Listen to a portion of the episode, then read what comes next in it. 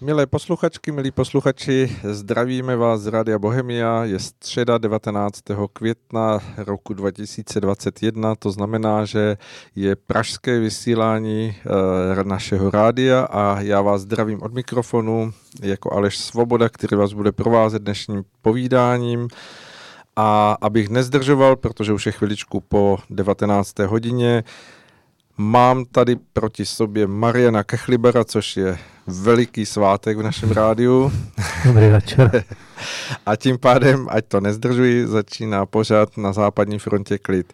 A my začneme opravdu dnes na té západní frontě, to znamená, začneme povídat na západ od našich hranic a konkrétně se podíváme na Francii, protože tam se dějí v poslední době zajímavé věci a Marian o tom má něco uh, nastudováno, takže pojďme na to. Co s Francií, co vaše krvavé le- levandule? Naplňují no. se?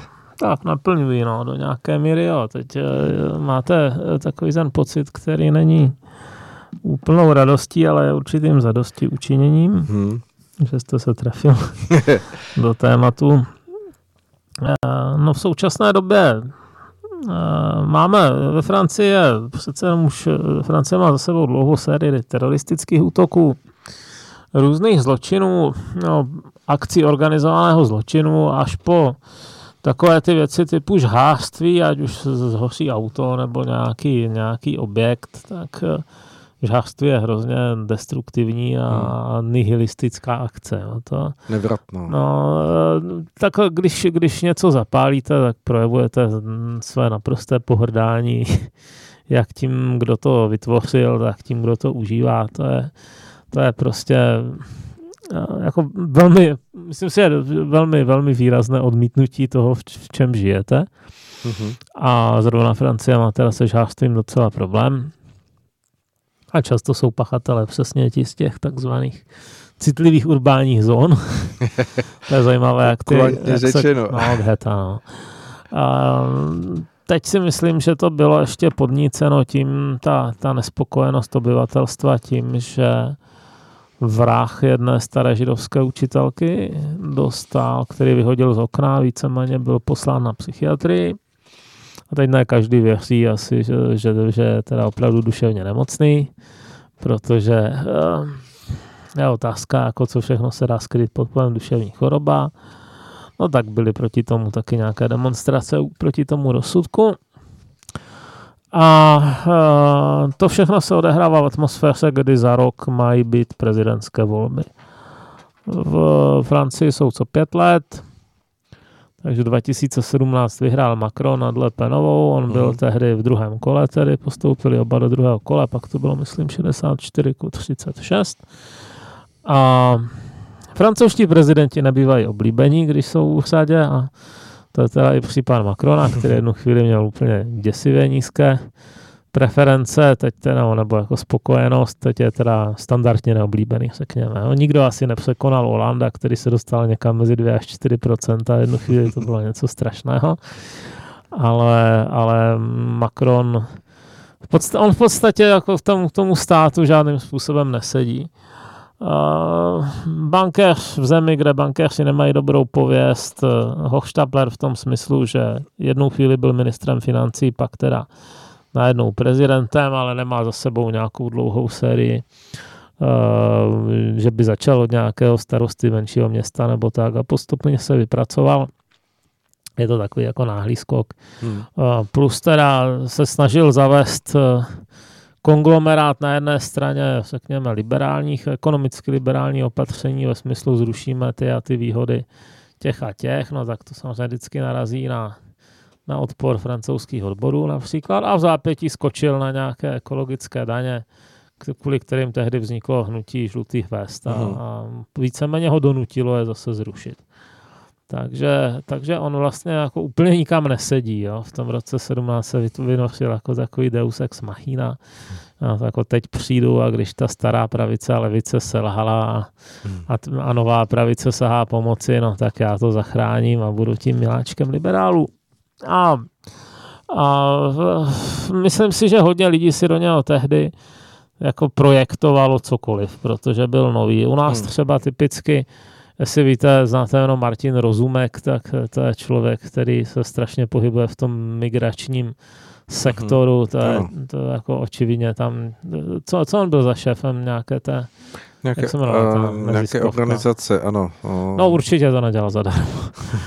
A on tady založil pobočku, pobočku té Macronovy hnutí, toho En Marche, tak to po, no, pojmenovali tuším tak, jo. Mm-hmm.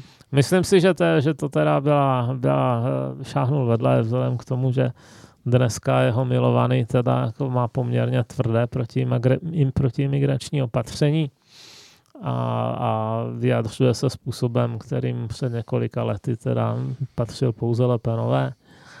A, no to je, to je eh, vývoj, který ten Macron prodělal mimo jiné, protože že se musel nějak postavit k otázce k otázce toho zavražděného uh, učitele. Uh-huh. Ano. No a postavil se k ní teda z mého hlediska relativně dobře, že to, že to jenom nezaplácnul nějakýma bez, bezobsažnýma frázema o tom, jak je nutná tolerance, ale, ale postavil se na tu stranu svobody projevu a za to samozřejmě tam v islámském světě nenávidí dost na to, aby spalovali jeho figuríny. A on na to samozřejmě taky adekvátně zareagoval a tak dále. No ale, ale stejně uh, víceméně musel, musel zrovna v těch kulturních záležitostech a migračních posunout se na ty pozice, které dřív zastávala ta Marine Le Penová. A ono jí to samozřejmě trošku nahrává. Jo? Kromě toho, že jsou úplně, že jsou obecně nespokojení voliči, francouzští jsou skoro vždycky nespokojení, tak, eh, tak jsou teda konkrétně nespokojení s tou úrovní bezpečnosti a, s tím, že uh, migrace pořád nezvládaná, neustále někdo připlouvá na tu Lampedusu, bohužel často i se no, opakovaně tam jezdili i ty německé neziskovky typu Sea-Watch. A jeden z takových lidí vyložených vysloveně a naprosto ilegálů, který, který ani neměl, ani, ani formálně nežádal azyl, tak právě zavraždil toho učitele Patyho, no tak uh-huh každého napadne přirozeně, že kdyby nebylo tady toho děravého podbřišku, eh, takže nemusel vůbec z té Afriky tam dorazit, nebo mohl být zpátky už pěkně.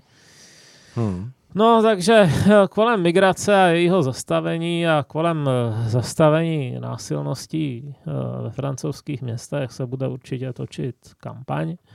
Prezidentská otázka, jestli teda v dané fázi někdo Macronovi uvěří, že s tím něco udělá, když zatím ty jeho opatření nebyly zas tak moc eh, efektivní.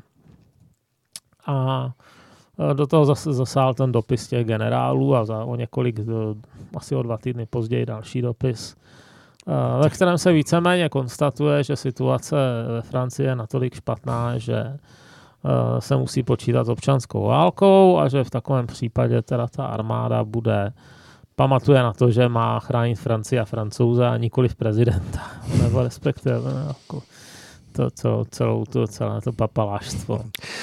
Naznačuje to, Mariane, to, že, že opravdu v té Francii je to tak špatné, protože lidé, co poslouchají mainstream, tak e, jako vychází z toho, že že, že prostě to tam nějakým způsobem běží, že se tam dějí samozřejmě asi oproti tomu, co, co žijeme tady v České republice jako mm, excesy, ale, ale víceméně ten obraz vytváří dojem, že, že, že tam je pořád nějaký zžitý klid, ale ty dopisy svědčí o opaku. Není tam zžitý klid, ale já si myslím, že ono to pomaličku proniklo i do toho mainstreamu, to povědomí, že ta francouzská situace je děsná. A teď samozřejmě nastupují ty, když už, když už je vidět, že, to, že se to nedá označit za multikulturní idylu, tak nastupuje druhá, druhá fronta, jo, takové to. Francouzi k ním byli hrozně rasističtí a nadspali je do nějakých paneláků a nechtěli se s nimi bavit, takže oni se vlastně mstí jenom za, za, za příkoří a tak dále, jsou odcizení, no tak eh, víceméně je to stejná linie, s jakou se obhajují, no podobná, jakou se obhajují palestinští teroristi a podobně. Ona ta, ona ta kulturní levice bohužel má sklon k tomu adorovat násilníky. Hmm. To, ona, na pravici to víceméně zaniklo, tam jako nikdo nějak zvlášť eh, si otevřeně netroufne podporovat nějaké, nějaké bývalé pučisty a podobně, to je velmi okrajový jev, ale ta romantizace toho, že, že, že nějaký vlastně, loupežník je ve skutečnosti bojovník za, za, za lepší svět. Za lepší svět, tak eh, ta teda ještě furt dost žije v té kultuře na té, na té levé straně spektra. Dneska je to teda slyšíme i v souvislosti s, se Francii a nikdo tam z těchto lidí si naklade otázku, proč, když ve Francii je hromada dalších menšin, Řeků, Španělů, Katalánců, uh, Větnamců, protože Větnam byla kolonie hmm. Francie, Kambodžanů, tak proč zrovna tihle lidi nevytvořili geta? Proč jenom někteří? Hmm. No, tak uh, dost často, dost často se dozvíte, dozvíte o lidech uh, mnohé podle toho, jaké otázky kladou a nekladou. Tady je zřejmé, že je snaha omlouvat. No. Hmm. se... Ale eh, to je, to je, řekněme, mainstream mimo Francii. Ve Francii samotné se už ta situace dost posunula a ta islámogoš, ta, ta islámská levice, jak se tam začalo říkat, ta je docela výrazně v defenzivě. Jo? Hmm. Socialistická strana tam měla, její šéf se jmenoval Benoit Amon, tuším, a ono se mu říkalo Bilal arabsky, podle jeho ohromné vstřícnosti k muslimskému světu a muslimským imigrantům. Tak uh, oni jsou beznadějní, oni jsou někde kolem pár procent. Hmm. To byla kdysi velká strana, ještě Olan vyhrál volby, že? Ale dneska ano, prostě ano. už No navíc eh, na, pak je tam ten Malenchon, tak to je poctivý uh, islámokomunista, ta, ten, je, ten eh, je radikálnější asi než ten Amon, takže, takže mu přebral značnou část voličů, ale i tak dohromady tihle dva můžou mít něco přes 20%. Hmm. A ten zbytek si myslím, že eh, buď, buď, buď Macron, nebo Lepenová, nebo republikáni, eh, nebo nějaká menší uskupení, ale jednoznačně se to tam posunulo teda kulturně tak, že, že se ani voliči nestydí, jako, že, že volí tvrdou pravici a podobně. Takže uh, ta, ta, ta dlouholetá balance, kdy, kdy uh, ta uh, levice přízně, přízněná s multikulturalismem ovládala nejenom velký kus nějakých médií a, a, a škol nebo tak, ale, ale i velký kus veřejného mínění, tak, tak ta poslední věc uh, ji erodovala. Hmm. Čímž teda vzniká hrozně nepřirozená situace u které jsem upřímně zvědav, jak skončí. No. Když se vrátíme, Mariane, k těm dopisům, Uh, když je četl našinec právě v nějakých těch uh, útržcích, co zveřejnila média, veřejnoprávní a, a mainstreamová tady u nás, tak on zněl poměrně radikálně, nekompromisně, hmm.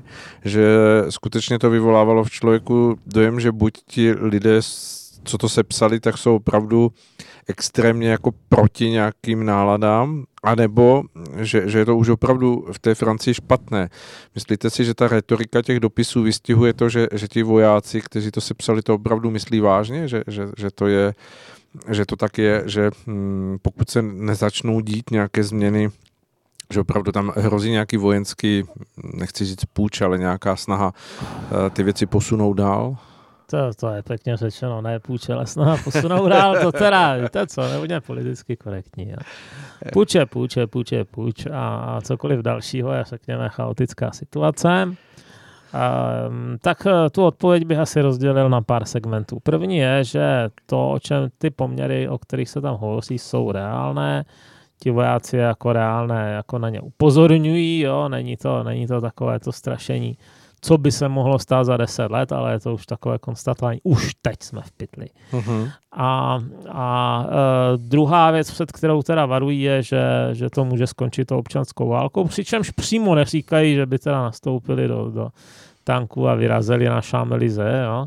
A ono by to tak asi ani nešlo, jo. To dneska, dneska zorganizovat puč v době, kdy máte, kdy mají všichni smartfony a, a všechno je prošpiclované, tak, tak si myslím, že je v podstatě nemožné ale uh, to, co si myslím, že je reálnější scénář, nebo mohl by být reálnější scénář, je, že teda v těch drahých předměstích, děkuji, v těch drahých předměstích, uh, která jsou tak problémová, dojde k nějakým větším násilnostem a policie to nebude schopna eh, potlačit, tak požádají poslední zbylou ozbrojenou složku, což je armáda, po, po, početnictvo armáda a a ti už si to pak začnou nějak řešit po svém s tím, že prezidentovi neřeknou přímo, že je panák, ale, ale nebudou ho moc brát uh, v potaz. No. Hmm, hmm. To si myslím, že je možný scénář. Jakmile už se jednou rozjede takováhle chaotická situace, tak kdo, kdo to zvládne pouhými příkazy z paláce. Hmm. Z toho prvního dopisu tuším, že byl nazvaný dopis veteránů nebo nějak hmm. tak. Vyznívalo, že oni drží nějaké hlídky nebo že, že chodí v nějakých hlídkách jestli do těch problémovějších oblastí. A to je dávno, to je dávno. Jako, to, to se děje, armáda ano. hlídku je na ulicích už mnoho let, protože prostě těch policajtů není dost. Policajtů je ve Francii relativně málo, navíc jsou blbě placení a jejich práce je nebezpečná, takže zrekrutovat nové je skoro nemožný problém. Hmm. A spíše i oni ta demonstrovali třeba policisté proti špatným pracovním podmínkám, hlavně to, že se teda bojí, jestli se vrátí domů, když ráno odcházejí. A e, to znamená, že, že něčím se to doplnit musí, pokud nemají teda ty příslušné čtvrtě a jejich okolí být úplně jak ohrožený. To říci, no, ohrožený, prostě ponechány sami sobě. Jo. Hmm. Takže, takže samozřejmě přirozená volba je armáda. Vojáky tam běžně potkáte kolem těch velkých velkých uh, uskupení, je ta velkých cílů, jo, ale ono to jeden, jednu chvíli bylo i u nás, asi si pamatujete. Uh-huh, ano. No, to je taková jako první přirozená myšlenka, ona ve skutečnosti zase tak uh, dobrá není, protože vojáci jsou cvičení na něco jiného než policajti a jako základním úkolem vojáka je zničit nepřítele, jo, ale teď určitě na tom, v tom davu, kde je nepřítel, to je první věc.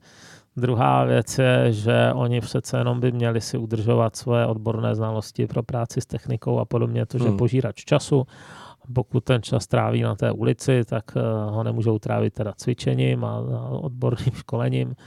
A to, na to si taky mnozí z nich stěžovali, že vlastně tahají kaštany z ohně na úroveň své profesie, na úkor své profesionality. Hmm, hmm. A mm, a před nějakou dobou jsme tady, Mariane, hovořili o tom, že přeci jenom se objevilo v té, v té nějaké rovině uh, toho, těch snah uh, politických, dejme tomu, zatlačit na té kulturní a, a školské rovině v právě pro eliminaci toho, toho vlivu těch get a všech těch hmm. nešvarů. Je známka teda toho, že mm, ty, ty kroky považují ti vojáci za nedostatečné, nebo že už jsou prostě e, jakoby neúčinné, že budou neúčinné proti té situaci, která je teď? No tak ono, školit obyvatelstvo, které vám nepřátelsky naladěné, to je teda pro ty učitele extrémně nevděčný úkol, že? Mm-hmm. Zajména když vědí, že jeden z nich byl takhle krutě zavražděn, to, je, to není jenom náhodný zločin, to je zároveň zpráva pro ty ostatní, že by to ano. neměli ani zkoušet. A v téhle situaci pochybuju, že by nějaká převýchova mládeže, těžko můžete převychovat mládež, které se bojíte. A ona je to i tak dost těžké. Všechny ty velké totalitní organizace a státy se snažili převychovat mládež a vždycky jim z toho vyšlo něco trochu jiného, než chtěli. A v tomhle případě prostě ta kontrakultura, to jsou právě ti imámové a, a kazatele a podobně, kteří jsou cool, hmm. a mají prezenci na Facebooku a podobně a, a, a oficiálně by se to vlastně nesmělo, no tak to není lepší asi lepší uh, magnet na, na mladé lidi, než že se něco nesmí. Hmm. A uh, na druhé straně teda ten francouzský stát, který se trochu bojí. No. Tak uh, kdo z takového souboje vyjde líp? Hmm. Dobře, uh, pojďme si dát skladbu a uh, budeme pokračovat hned, jak dozní poslední tóny skladby, kterou vybere kolega tady v režii. Tak, dozněly poslední tóny skladby a jak jsme slíbili, že se po nich vrátíme, tak jsme zpět. Uh, jsme tady s Marianem v našem studiu Rádia Bohemia a hovoříme o tom, co se děje na západní frontě.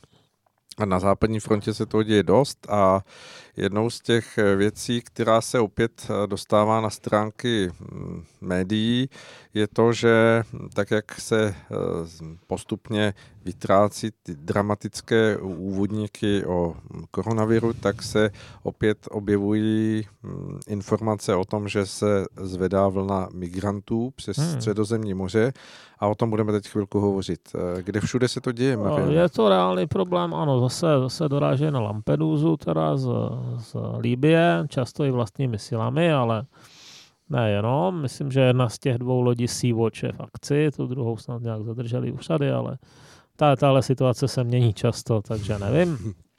Ta Itálie je každopádně v situaci, že na jednu stranu nechce moc těm německým neziskovkářům povolit úplně volnou činnost, na druhou stranu si, si nějak jako buď nechtějí domluvit nebo, nebo jako udělat zákony. Jasné, že by jim to zakázali, no tak eh, obstruují takovými způsoby typu nemáte dost eh, záchranných vést a, a podobná, podobná opatření, kterými se snaží zadržovat týdny a měsíce ty lodi v přístavu. Hmm. Nicméně oni, tam, oni se tam dokáží ti migranti doplavit i bez německých neziskovek, i když třeba v menším množství takže občas na Lampedusu dorážejí teda ty čluny opravdu až od pobřeží Afriky. Pak už je těžké s tím něco dělat podle stávajících zákonů. A, a e, přispívá tomu situace, kde je klidné moře, což v tom létě občas je. E, středozemní moře bývá v zimě teda rozbouřené, tam, tam bývá obtížná plavba, to už je problém, který znali Feničani, ale v létě bývá relativně klidné a e, se plavba na Vejší člunu se může zdařit. Tak. Um. No a druhá, druhá taková horká zóna, to je samozřejmě Španělsko a e, to má teda dva, dvě, tři dimenze, v podstatě tři, ne dvě. Ta nejvzdálenější jsou Kanárské ostrovy, které jsou příliš blízko Mauritánii s přírůstem obyvatelstva v Africe. Samozřejmě pokusů neubývá. Pak je, pak je teda takové ta Cádiz a, a, a Algeciras, ještě tam jeden ten přístav, který mi teď vypad. Uh, to je ten nej, nejjižnější bod. Mimochodem hned vedle Gibraltar, hned vedle Gibraltar, kam ano. nikdo nemíří, kam se snaží všichni vyhnout, protože Gibraltar je britská kolonie, která ale není právě součce méně a přijali zákony takové, že zákon o azyl sice můžete žádat, ale nemáte žádný nárok na sociální dávky. Takže tam skončí jeden člověk za několik let. Jo? To, to, je, to je, já se chystám napsat něco jako reakci na ten poslední článek a zrovna teda ta zřetelná volba směrem k státům, které nějakým způsobem vás financují jako migranta, je jako zrovna tady je naprosto očividná. Hmm. A, pak je teda třetí hotspot a to jsou města Ceuta Melilla, která jsou španělská, nacházejí se ale na pobřeží Afriky. Lidi mají milnou představu, že jsou to kolonie. To není pravda. Uh, ta města jsou strašně dlouho ve španělských rukách, buď ve španělských nebo portugalských historicky, jako, myslím, že Ceuta od roku 1312. Hmm. Ale jsou to, jsou to stejně tak součástí Španělska, jako, jako já nevím, Brno je součástí České republiky. A uh, pochopitelně se Španělům jejich vlastních měst nechce vzdát. Jenomže tím, že je to blízko k Africe, tak eh, no, je to v podstatě na africkém pobřeží, tak eh, je to samozřejmě eh, primární terč africké migrace, takže kolem musí být čím dál vyšší plot. Teď, když se dostane do vlády levice, tak se předvádí nějakými takovými akcemi, že z toho plotu sundá ostnatý drát, pak zase ho pravice přidá a podobně. Je to takové nedůstojné, ale ani ta levice není tak eh, zoufale šílená, aby ten plot sundala celý. Jo. To je prostě očividně mimo možnosti Španělska, tedy jako mít nechráněnou exklávu na území, na území Afriky. Takže uh, spolehá se na to, že existují nějaké dohody s Marokem. Maroko má eh, pro své občany styk uh, příznivý, řekněme, Maročané. Můžou jezdit do Španělska, studovat i pracovat. Eh, pracují hodně v těch eh, velkých sklenicích, které jsou v Andalusii, třeba v oblasti Almeria. To je, to je, tam, tam je tolik skleníků, že je to vidět i z oběžné dráhy jako taková bílá skvrnka, ale není to plíseň na povrchu zemském, je to, je to teda tolik skleníků, takové stovky kilometrů čtverečních, že to vypadá i z toho běžné dráhy bílé a samozřejmě tam někdo musí dělat.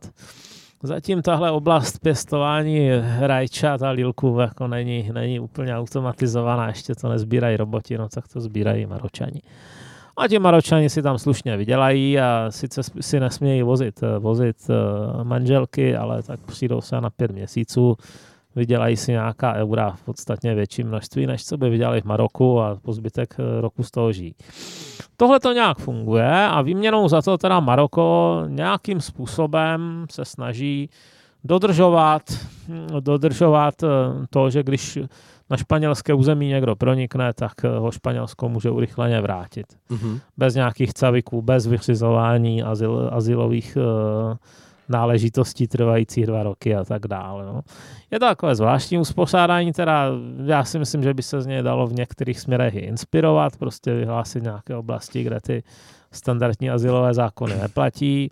Ono jich je víc, třeba, třeba na Kypru je britská základna Hekely a Akrotyry, tam taky víceméně jako to asilové právo není, tak, protože jinak by to byl terč jako samozřejmě celé Asie plus ještě Egypta, kdo ví koho dalšího, no tak takové věci se dají dělat a, a dělají se i v tomhle případě, párkrát to bylo před nějakým evropským soudem, jeden to, jeden to zamítnul, vyšší to potvrdil a tak dál.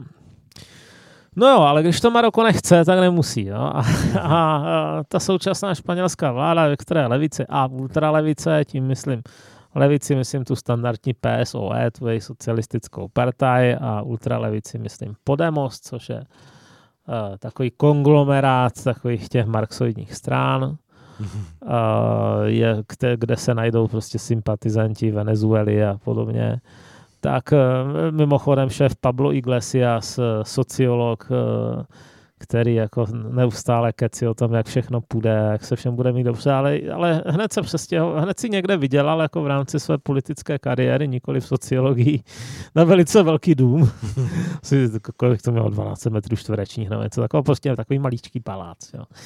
Já už si to nepamatuju přesně, ale zbudilo to velkou konsternaci mezi jeho příznivci, že bydlí s přítelkyní v něčem tak luxusním, když oni teda bydlejí no, po několika v jednom bytě, ti, ti, ti typičtí studenti a, poststudenti, kteří je volili.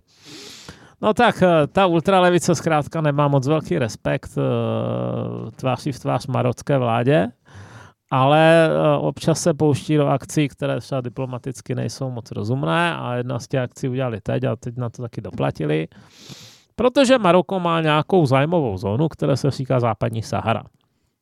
Západní Sahara byla eh, španělská kolonie několik, eh, možná i víc než 100 let, dlouho.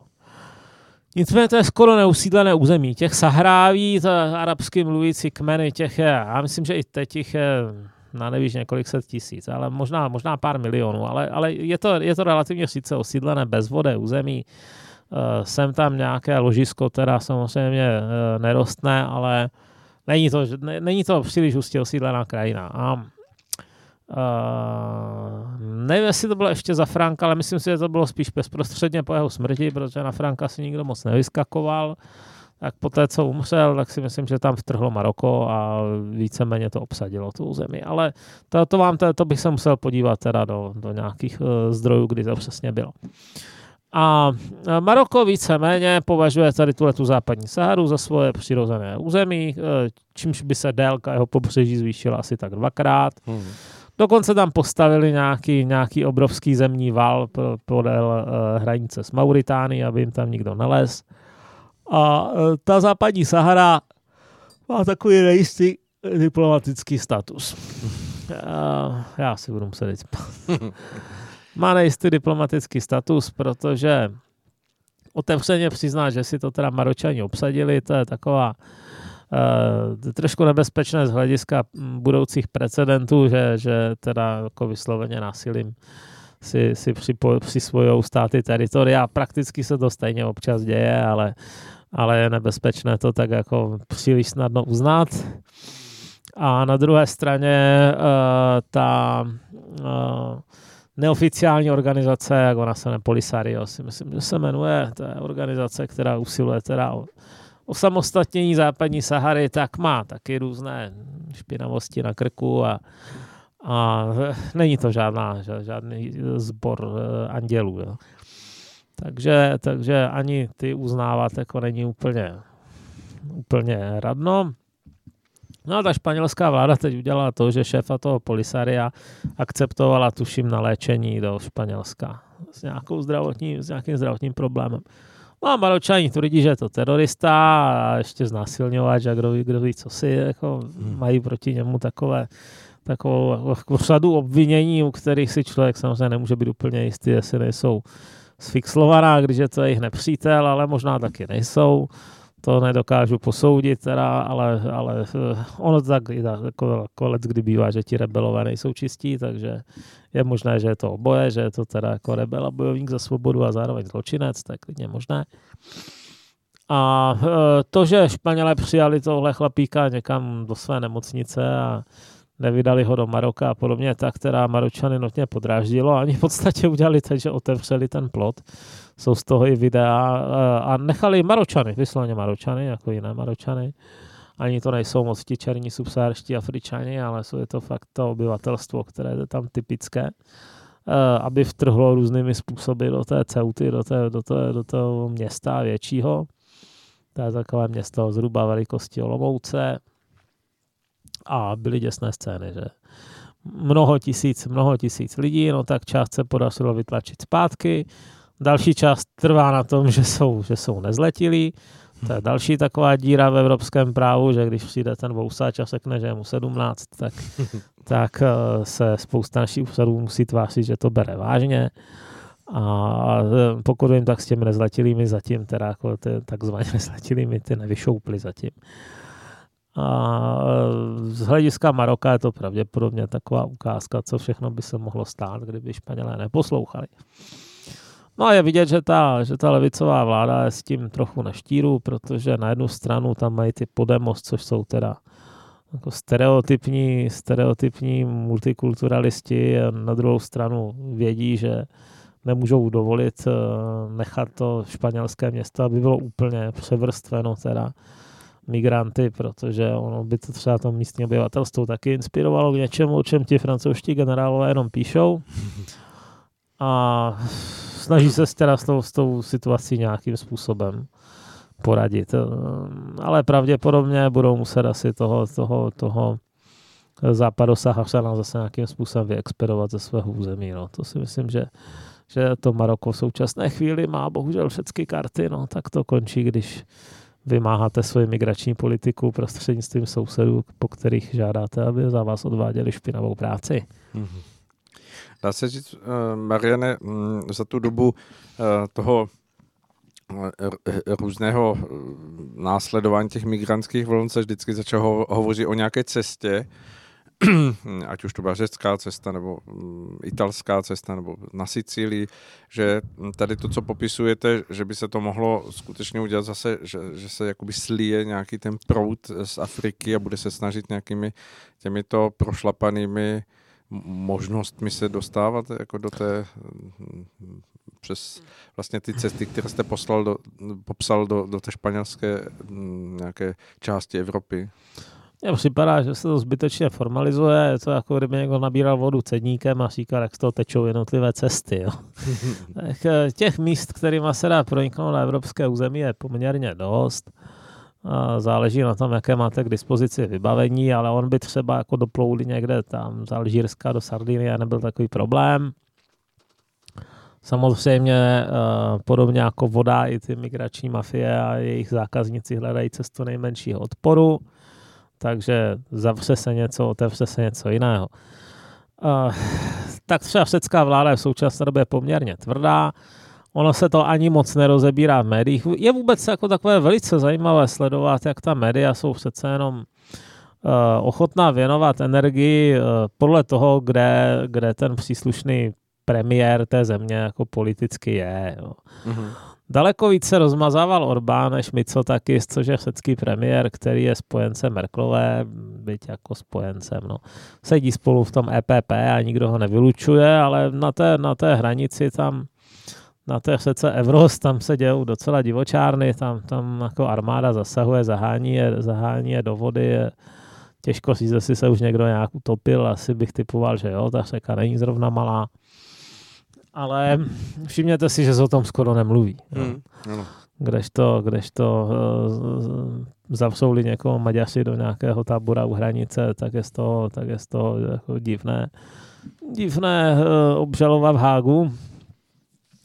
A uh, ta španělská vláda víceméně se bude muset asi inspirovat u té, u té řecké. Všiml jsem si, že už tam nasadili taky armádní jednotky v té ceutě, včetně tzv. španělské cizinecké legie, což se neví, Španělé mají cizineckou legii. Ne tak početnou a ne tak slavnou jako francouzská, ale mají, protože mají hodně z příbuzněných národů, že v Jižní Americe, které mluví španělsky. Takže ty tvoří, ty tvoří, eh, myslím, hlavní část těch rekrutů.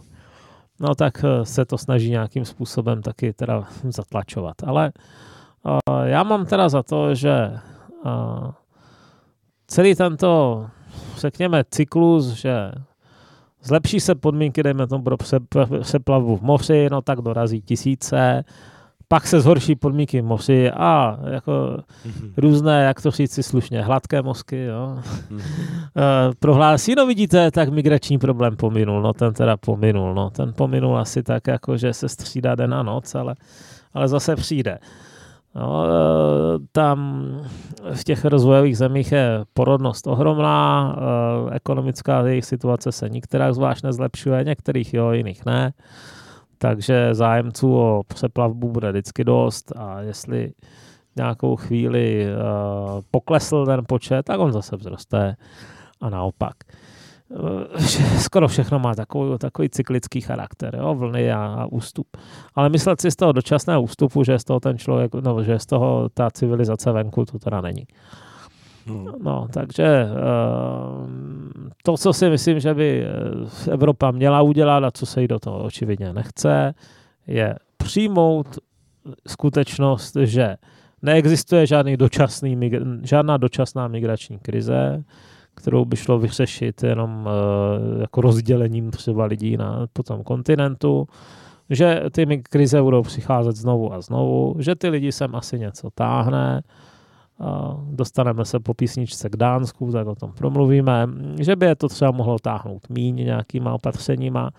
No, no, jestli to bude znamenat, dejme tomu, vypovědět eh, nějaké dřívější mezinárodní smlouvy, nepovažoval bych to za tabu. No. V roce 1945 asi nikdo netušil, jaká bude situace v roce 80 let později. Hmm. Dobře, tak dáme si skladbu.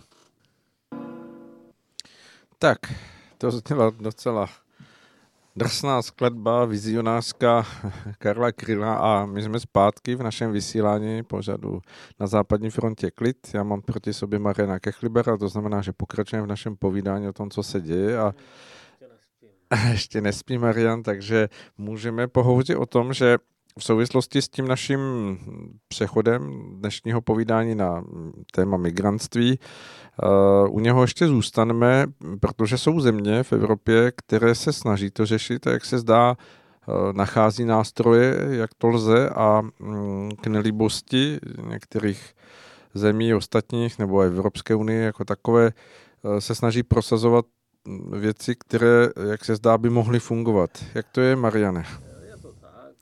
respektive, já bych to řekl asi. Počkat, já mám co vypnutý mikrofon, to ano. jsem nemohl být slyšet. Tak, tak aspoň, aspoň lidi neslyšeli, jak zývám. Eh. Já si říkám, jestli když jsou náměsíčníci, kteří chodí teda jako, a spí, tak jestli jsou i námě mluvníci nějací, kteří jako, hovoří do rádia a přitom spí. No. Je možné, že si to teď vyzkoušíme, ale hmm. eh, dokud jsem teda přivědomý, tak sděluji následující. Uh, mám za to, nebo z mého hlediska má nejlepší asilovou a migrační politiku v západní Evropě Dánsko, které otočilo proti veškeré té multikulturní uh, bojásanosti a dělá maximum pro to, aby nebylo přitažlivé pro migraci z rozvojového světa. A maximum tím myslím, že opravdu jsou ten, ten jejich zákon o cizincích má neustále nějaké úpravy, kdykoliv najdou něco, že se zneužívá nějakým způsobem, tak se snaží uh, tu díru uh, zaplácnout. Uh-huh. Uh, minulá tím nechci říct, že, že mají v klidnou situaci. Nemají. Jo. Uh, ale uh, uvědomili si, že udělali chybu. Uvědomili si, že udělali chybu zejména te, teda velkým otevíračem očí byla ta krize tehdy kolem karikatur Mohameda, uh-huh. kdy bylo pronásledováno uh, řada dánských kreslířů. Někteří ti lidi se schovávají dodnes, pokud jim, no respektive mají policejní ochranu. Zuřivé davy pálily dánské vlajky a byly teroristické pokusy. No tak eh, na rozdíl od, myslím si, že na rozdíl od Francie pochopili ti dánové naprosto přesně, o co se jedná. Ta Francie se k, tomu, k tomu uh, pochopení přichází teprve teď a s podstatně větší a hůř zvladatelnou komunitou. A jedna z těch věcí, kterou začali ti dánové dělat, bylo maximálně komplikovat uh, a znesnadňovat příliv dalších posil do tady těchto problémových čtvrtí s tím, že doufají, že když se jim podaří zredukovat tady tenhle ten přísun na mizivou množství, dejme tomu, takže třeba si časem s těmi, eh, co, co už mají poradí, Notabene část těch nejproblémovější se odstěhuje někam jinam, třeba do Německa nebo do Švédska. A eh, na tomhle postoji se, se, se zhodla levice, zhodla se pravice, nechci říct, že 100% stran, v Dánsku je velké množství stran, ale valná většina těch stran s výjimkou nějakých úplných pošuků.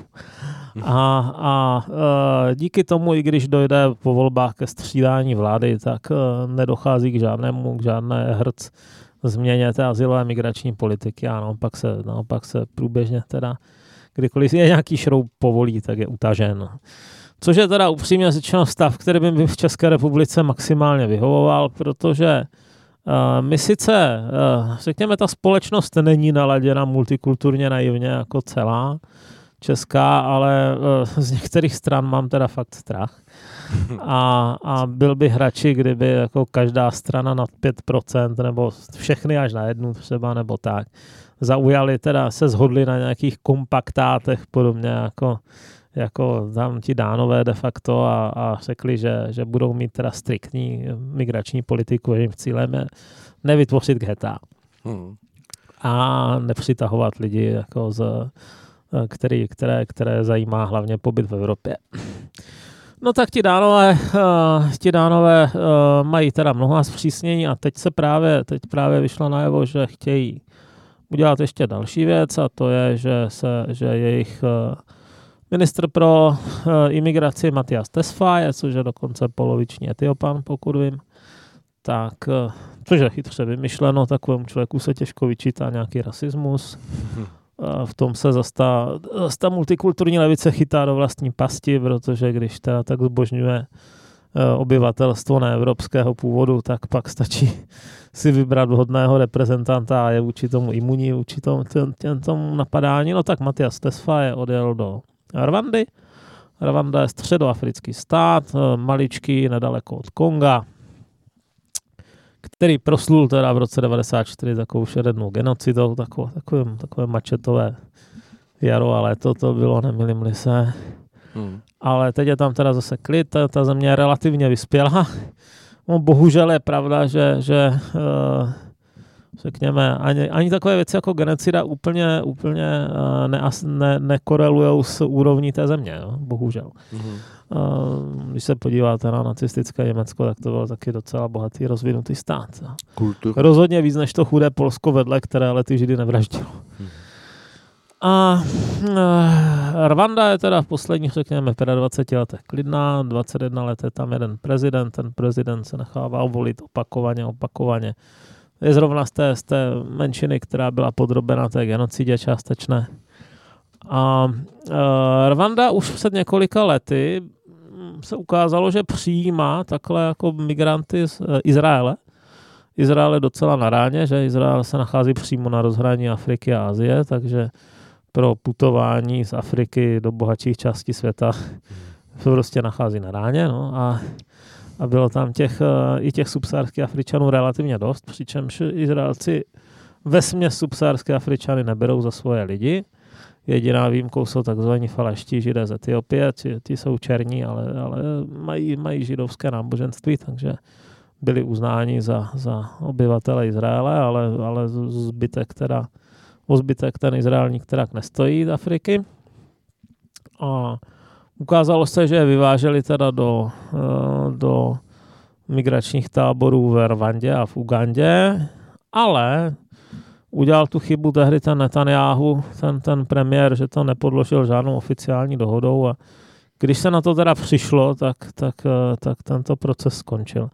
A ti dánové to očividně chtějí udělat uh, i naprosto legální schválenou dohodou, takže teď podepsali nějaké memorandum porozumění s Rwandou, teď je v dánském parlamentu eh, právě návrh zákona nebo návrh eh, novely zákona o pobytu cizinců, který by umožňoval realizovat eh, asilové řízení mimo území Dánska. A to i s tím, že pokud ten člověk do toho Dánska dorazil, tak může být přece jenom odvezen teda do té třetí bezpečné země, například do té Rwandy. A tam si, tam si počká na výsledek s tím, že eh, pokud bude shledáno, že teda že si zaslouží ochranu, tak ta Rwanda je ochotná si ho ochránit. Jo, a toto je samozřejmě totálně nepřitažlivé pro kohokoliv, kdo jde po té životní úrovni dánské nebo evropské, protože životní úroveň rvanská, byť je to teda relativně bezpečná země, tak životní úroveň rvanská samozřejmě nedosahuje to evropské ani zdaleka. A on samozřejmě si o toho ti dánové slibují, že zájem zase poklesne. Oni už teď eh, zredukovali značně zájem, jejich, eh, jejich eh, množství podaných, podaných asilových žádostí je něco málo přes 1% toho, co v Německu, no bylo loni. Jo, přičemž teda Německo je samozřejmě větší než Dánsko, ale jenom 13krát na počet obyvatel, že už z toho je znát, jak rozdílná ta přitažlivost je. Hmm. A já jsem zvědavý na tady tohleto, nakolik se to povede, protože kdyby tímto způsobem uzavřeli smlouvy třeba s pěti státy, nejenom s Rwandou, tak to bude přece o dost výhodnější, než když nám hlídá tady hranice Maroko nebo Turecko. Ty státy jsou menší, nemají s námi žádné přímé mocenské spory. Kdyby, kdyby jeden začal stávkovat, lze se dohodnout s jiným a podobně.